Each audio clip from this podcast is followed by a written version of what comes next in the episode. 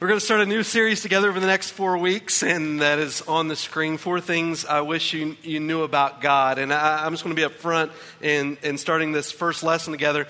You're going to think I'm playing some sort of trickery on your mind, some Jedi mind tricks here, because what we're going to talk about is something you already know in your mind, but maybe not completely always embrace in your heart. And we're going through this series together. We're going to talk about some concepts in the way that we engage our culture, how God is relevant to life today, where God meets us, where we are, and how we should interact with Him as people, and what it's important to know about God as we interact with Him in this world. And so not to insult your intelligence, but to simply recognize as we were going through this series together, when I began to study and prepare, I asked myself this question, and knowing the topic we're going to engage in, Nathaniel, what are some things that you really need to refocus on as far as your walk with God goes? And I'm going with this general idea, whatever that is, we're probably all on that boat together. And so over the next 4 days, we're all people. We struggle with the same things. We generally tend to ask the same questions, though sometimes we might feel like we're isolated from one another in our spiritual journey together. We're a lot alike when we begin to discuss just struggles, thoughts, questions that we ask about God and how it relates to life. And so not to insult you this morning, but just to simply say our minds will understand this topic, but our hearts usually drag a little bit further behind from what our mind is. And this is what we're going to express to us in discussion as we dive into Scripture today. We're going to be in Luke chapter 11 as our primary place of text. You can turn there, but here's what I'm going to say. One thing I wish we knew about God is just how much God desires to hear from you. Intellectually, within our minds, we know this, but spiritually, within our hearts, we can often neglect this. God desires to communicate with us. And the truth is, as people, if we understood how much God desires that relationship with you, we would spend far less time angry over issues, far less time in worry over issues, far less time stressed out over issues, far less time complaining over things, and far more time coming to God in prayer. The truth is, prayer for us as people is a reflection of the beauty of what the gospel is. You think about what the gospel communicates to us as individuals is that God is in pursuit of a relationship with you. And when we understand what the gospel is, it magnifies the beauty of what prayer represents in the life of the believer. In Hebrews chapter 4, it tells us, come boldly with confidence before the throne of God. Why? Because of what Christ has done. The more our country goes towards political elections, it seems like the more hot topics begin to get debated within our culture. And the more we as people become really concerned with how our opinions get expressed and that everyone knows what our opinion is. But the truth is, the more these issues are debated, the more the people of God should express their voices before the Lord. At the root of the gospel, the expression of prayer is born. Jesus has opened the door for you and I to come before our King, an expression of this world. I said this a few weeks ago for us as a body of believers, but you as a believer in this world are the place where heaven, or we are the position of where heaven and earth collide. God working in you and through you, His Spirit in you, indwelling you, empowering you to bear His image in this world. And so your relationship to God and your expression to Him makes you the liaison, the representation of His image being born. And therefore, prayer is significant. And therefore, prayer becomes the emblem of the gospel, which has opened up for us the avenue to express ourselves to God because of what Jesus has done for us, that we may boldly approach the throne of God. When hot topics are debated today, I think they're important to discuss as far as it relates to God. But far more important is the way that we communicate to the Lord in those matters.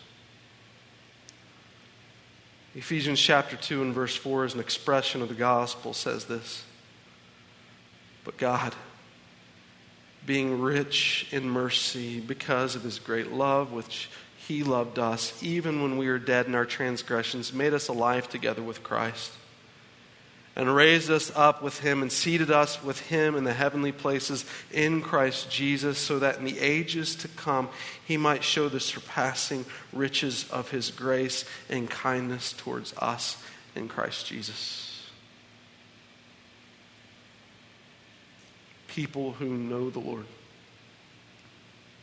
should be a praying people, knowing that God has opened the door for us to continue to express the riches of His grace towards us in Christ because of His richness in mercy, which He has lavished on us. When you study the context of prayer within Scripture, you'll find that the word pray or prayer is mentioned over 365 times in the Bible. That the Bible records over 650 different prayers. In fact, if you go to our Facebook page this morning, you can see a list of those prayers and where they happen in Scripture. The Bible records over 450 answers to prayer. Jesus in the Gospels is recorded as praying over 25 different times, and the Apostle Paul within the 13 books that he wrote of the letters within Scripture, over 41 times the Apostle Paul talks about prayer. Prayer is significant in the context of Scripture. But you know, as I talk about prayer this morning, one of the things that I don't want us to do as a body of believers is to feel like it's a moral obligation or something that just needs to be on the checklist that I have to get done. Meaning, I don't say prayer this morning so you walk out of here feeling like, oh no, I gotta put something else on my bucket list for every day that I have to do before God, and oh, when am I gonna squeeze that in? But what I want us to think about as we consider prayer is the opportunity that God has given us and the access you have before the King to enjoy what you previously didn't have apart from Christ. But because of Jesus, it's not an obligation, but now a privilege and opportunity you have to approach God before the throne. And rather than carry the burden upon yourself, rather than act in vengeance in your own power, you have access to the King who has all power. It's amazing to me when something becomes important to people, what we will go through and endure just to make sure we get to experience it in life. When I was much younger, I remember some of my friends decided that, bored with life, we're just gonna try to get and meet celebrities. That's what we wanted to do. We were going to meet celebrities. So the first thing that we decided to do was there was this boy band that came to our town to play, and they're going to play some music, and we wanted to just meet them. We decided this together. They're going to be the first group that comes into our town, which is a small town that's of anyone of any celebrity. We don't have to leave our town to meet these people. And so we decide in those moments we're going to do whatever it takes to get near these people. And so we camp out the night before for tickets. We get to the front of the line and we find out that tickets, even though you camp out the night before, is by random drawing. You get a number and then they draw it, and you are randomly selected first or not. Whether you camped out all night or not, it didn't even matter. They were going to sell out within the first day, so it was good that we camped out so we could get tickets. But here we still have this opportunity to meet these celebrities. So we were kind of disappointed at the front of the line when we got there and find that out. But lo and behold, when they draw out these tickets, who is first? Well, yours truly, right? And the best part about it is this boy band, unfortunately for us and our pride as young men, attracted girls between the age of 10 to 12. And so here we are celebrating. We get these first tickets in line, and we're like in the faces of these 10-year-old girls. Oh, yeah. Oh, yeah. The privilege of meeting these people. When we get our tickets and we get to the concert and we find out how fortunate our seats are, so much so that the opening acts that performed before this band actually have their seats right beside of us. And so throughout the concert of the main group, I get to sit beside these individuals that end up becoming popular in the music world, and never got to talk to them because their bodyguard kept threatening me.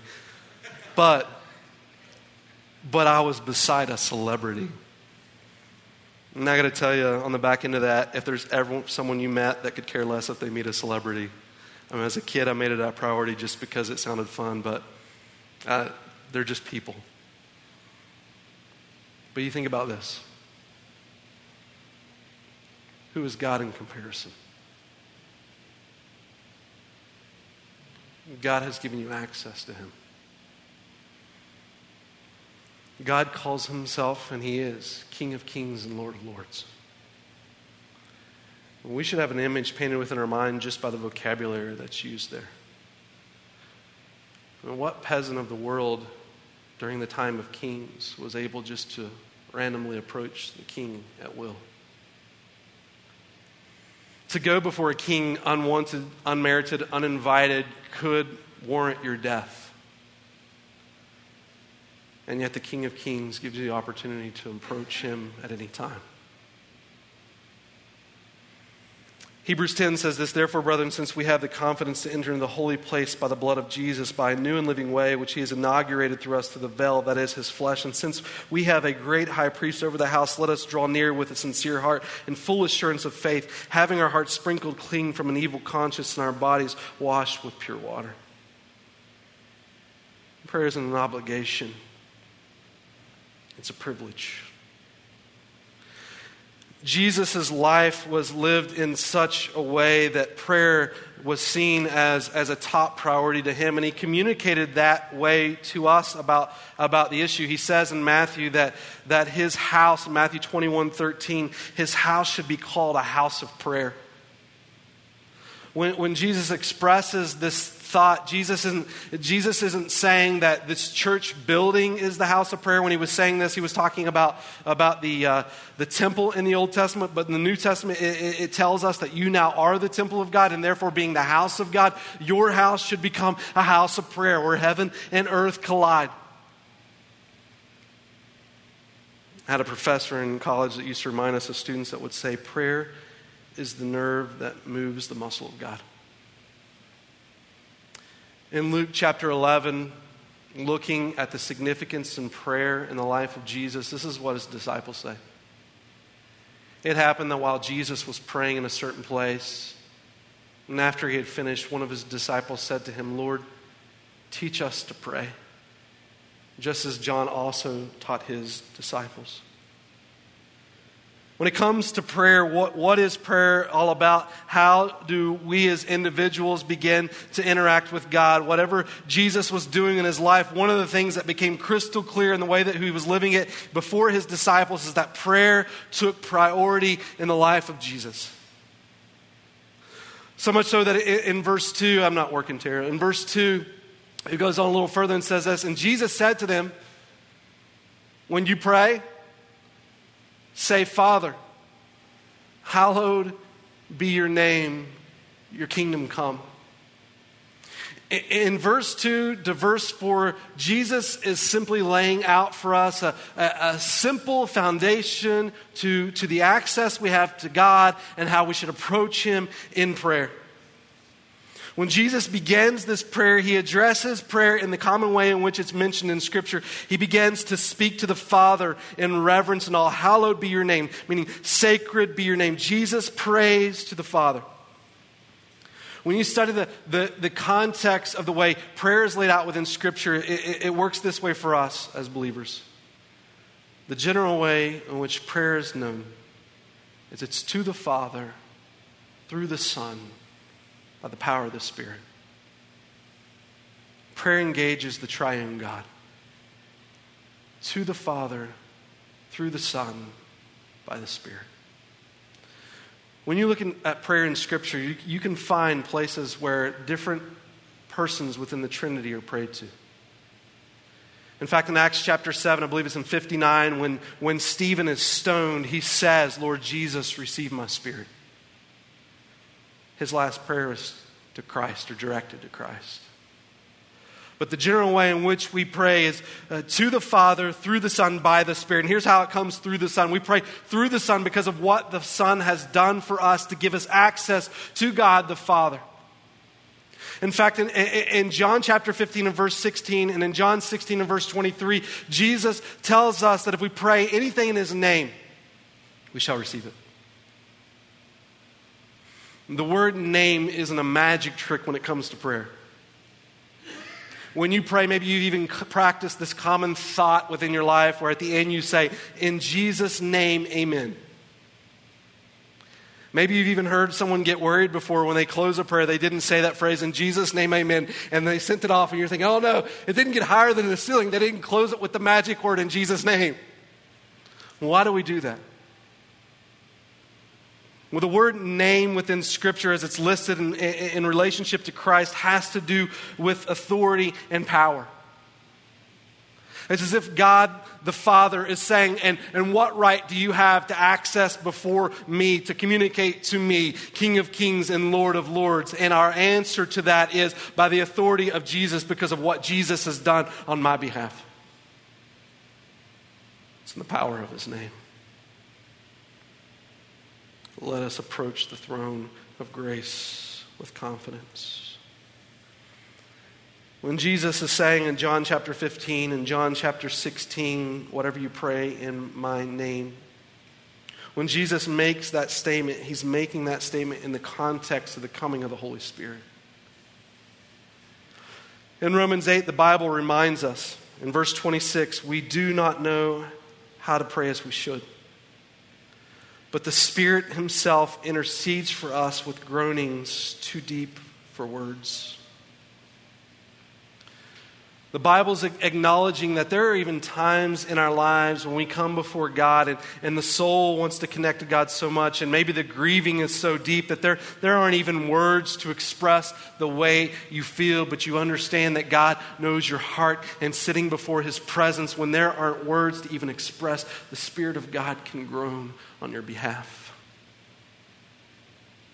Have you been there? Going through such difficulty within your life, you want to come before God, but even coming before God, you feel as if you don't even have the strength to express the need that you have before his throne. And it tells us when we come on our knees in the power of Christ, the groanings of the Spirit, that God hears our cry.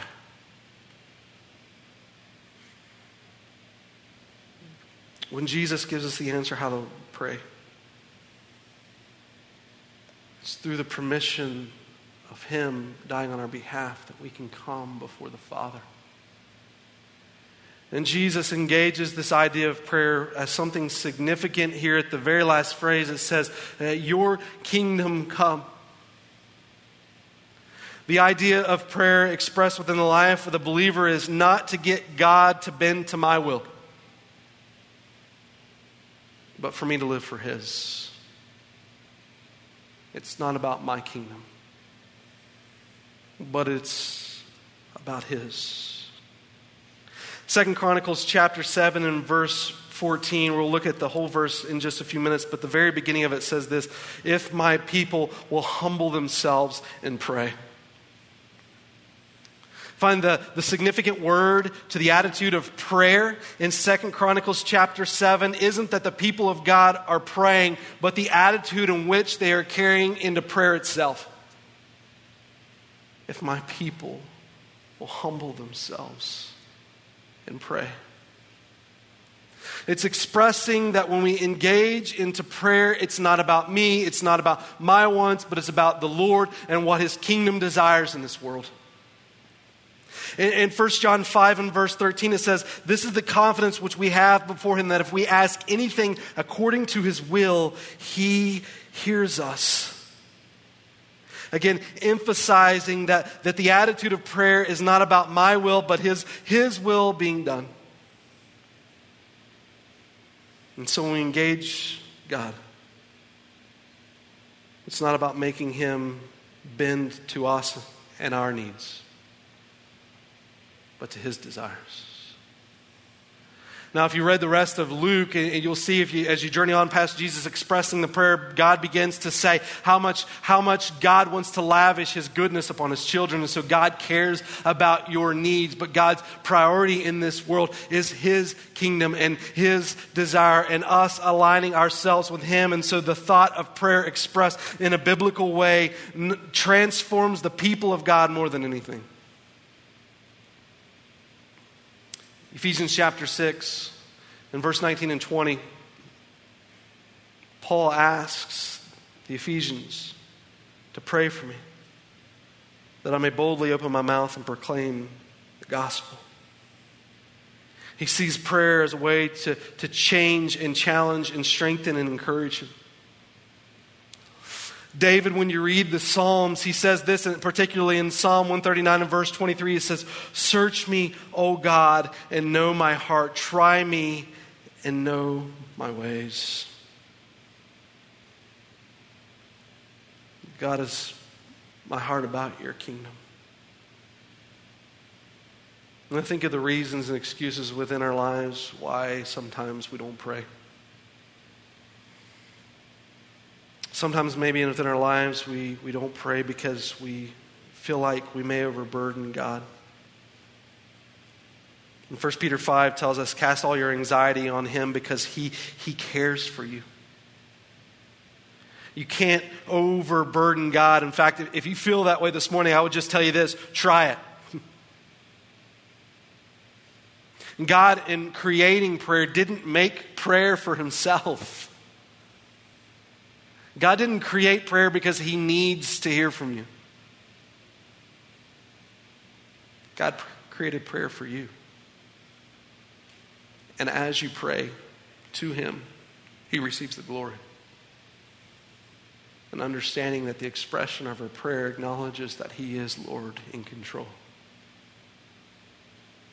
You can't overburden Him with prayer. He's created it for you so that you can engage Him. In fact, Acts chapter 17 and verse 25 says this, "Nor is God served by human hands as though He needed anything, since He Himself gives to all people life and breath and all things." And sometimes we don't pray because we feel like we might overburden God, but maybe some other times we don't pray because we get this defeatist mentality and we think, what's the use? When you read about the life of Jeremiah, in the book of Jeremiah, Jeremiah is often referred to as, he's the weeping prophet. That is the term dubbed for him. But within the book of Jeremiah, he endured tremendous hardship. To the point that I would say if anyone had a defeated mentality, looking at the impossibility of his circumstance, and not even wanting to have the energy to pray, it's Jeremiah. But God in Jeremiah chapter 32 and verse 27 says this, "Behold, I am the Lord, the God of all flesh. Is anything too difficult for me?"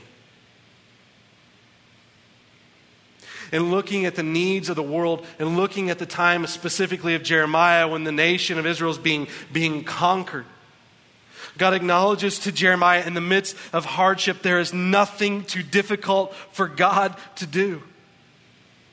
Saying to you, having access to God before his very throne, the place where heaven and earth interact as you come before your King, dream big in the Lord.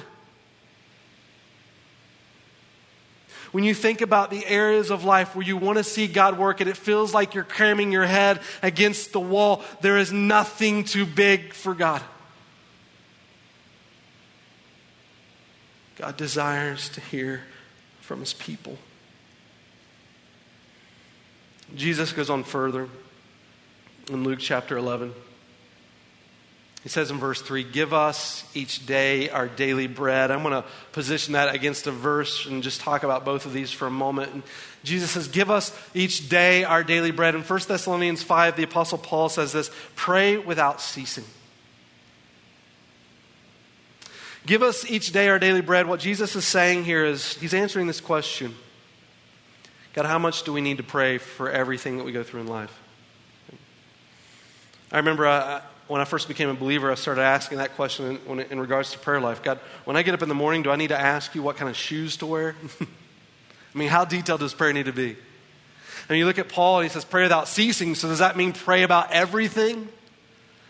God, how many steps should I take to get to the front door? I'll skip if I have to cut back, but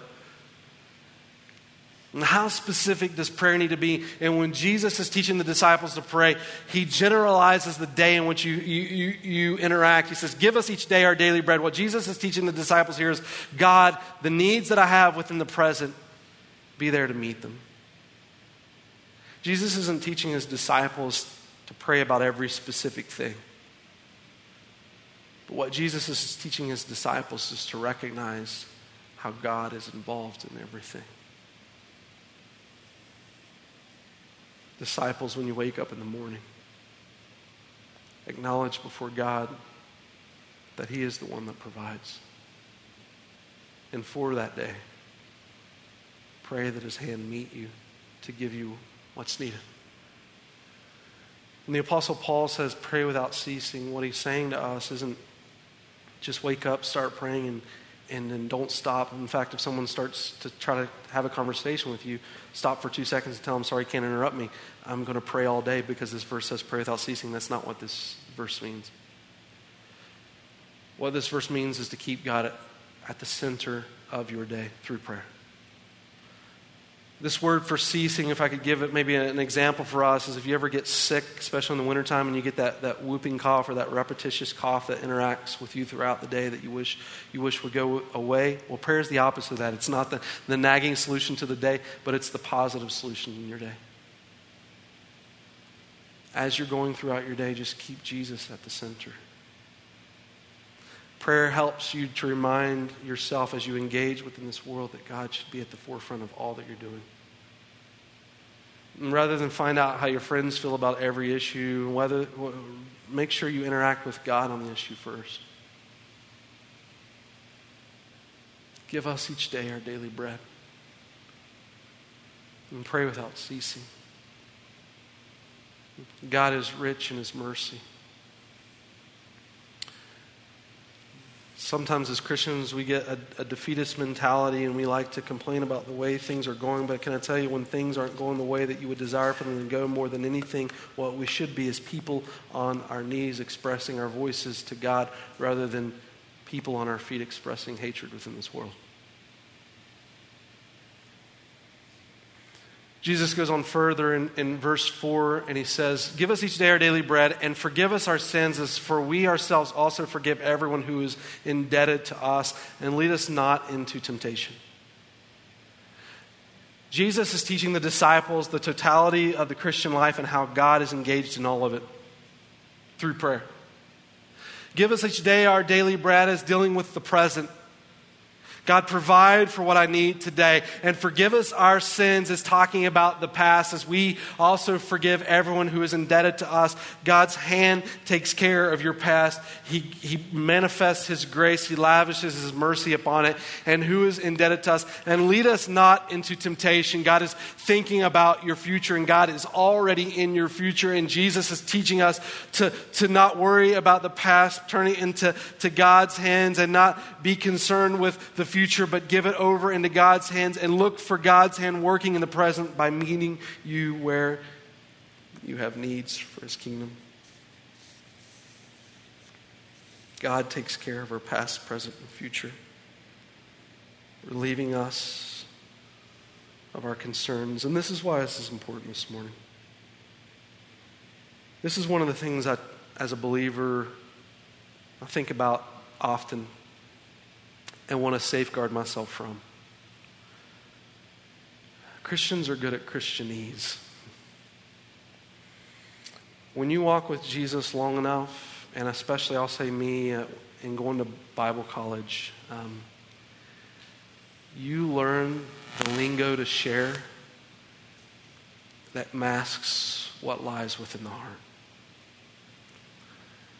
We get really good at sounding godly without living godly.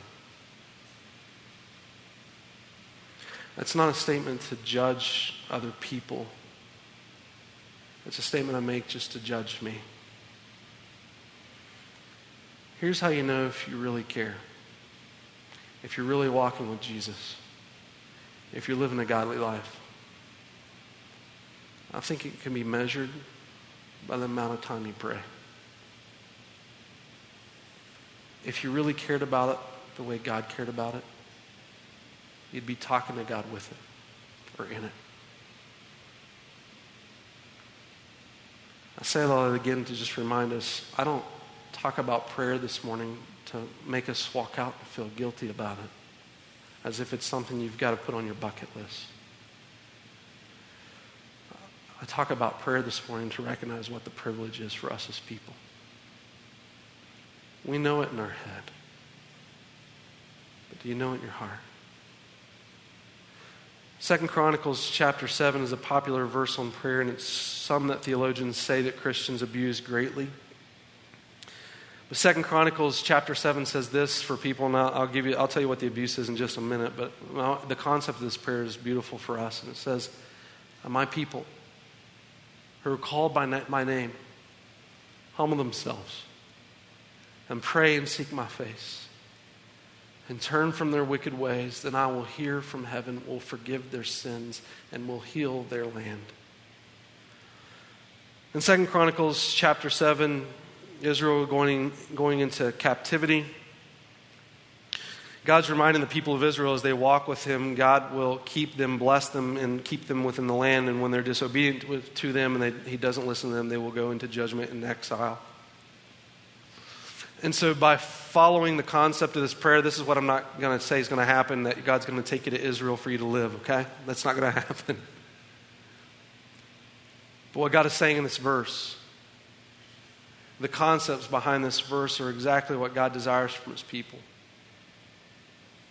That before you respond for God in this world, that you're talking to your king about what his heart is for this world. If you really care, and Jesus knows from you before anyone else does.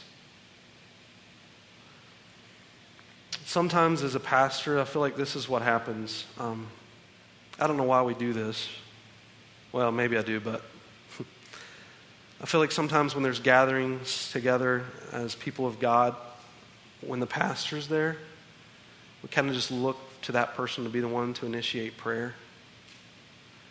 But can I tell you guys, just from a place of humility, I'm just a person. There's nothing more special about the way I pray than the way that you pray. And in fact, if you wait for me to pray at that function when we're gathered together, I may not be in a place even thinking about prayer. You may be in a place that you're more connected to God in those moments than I am. Don't wait for anybody to initiate the need to come before your king. I mean, when you see the need, do it. And to me, to the people around you, it's convicting, it's challenging, it's honoring, it's uplifting, it's everything at one time. God has given us all the opportunity to approach his throne. God has given us all the privilege to lift up our voices and pray to him.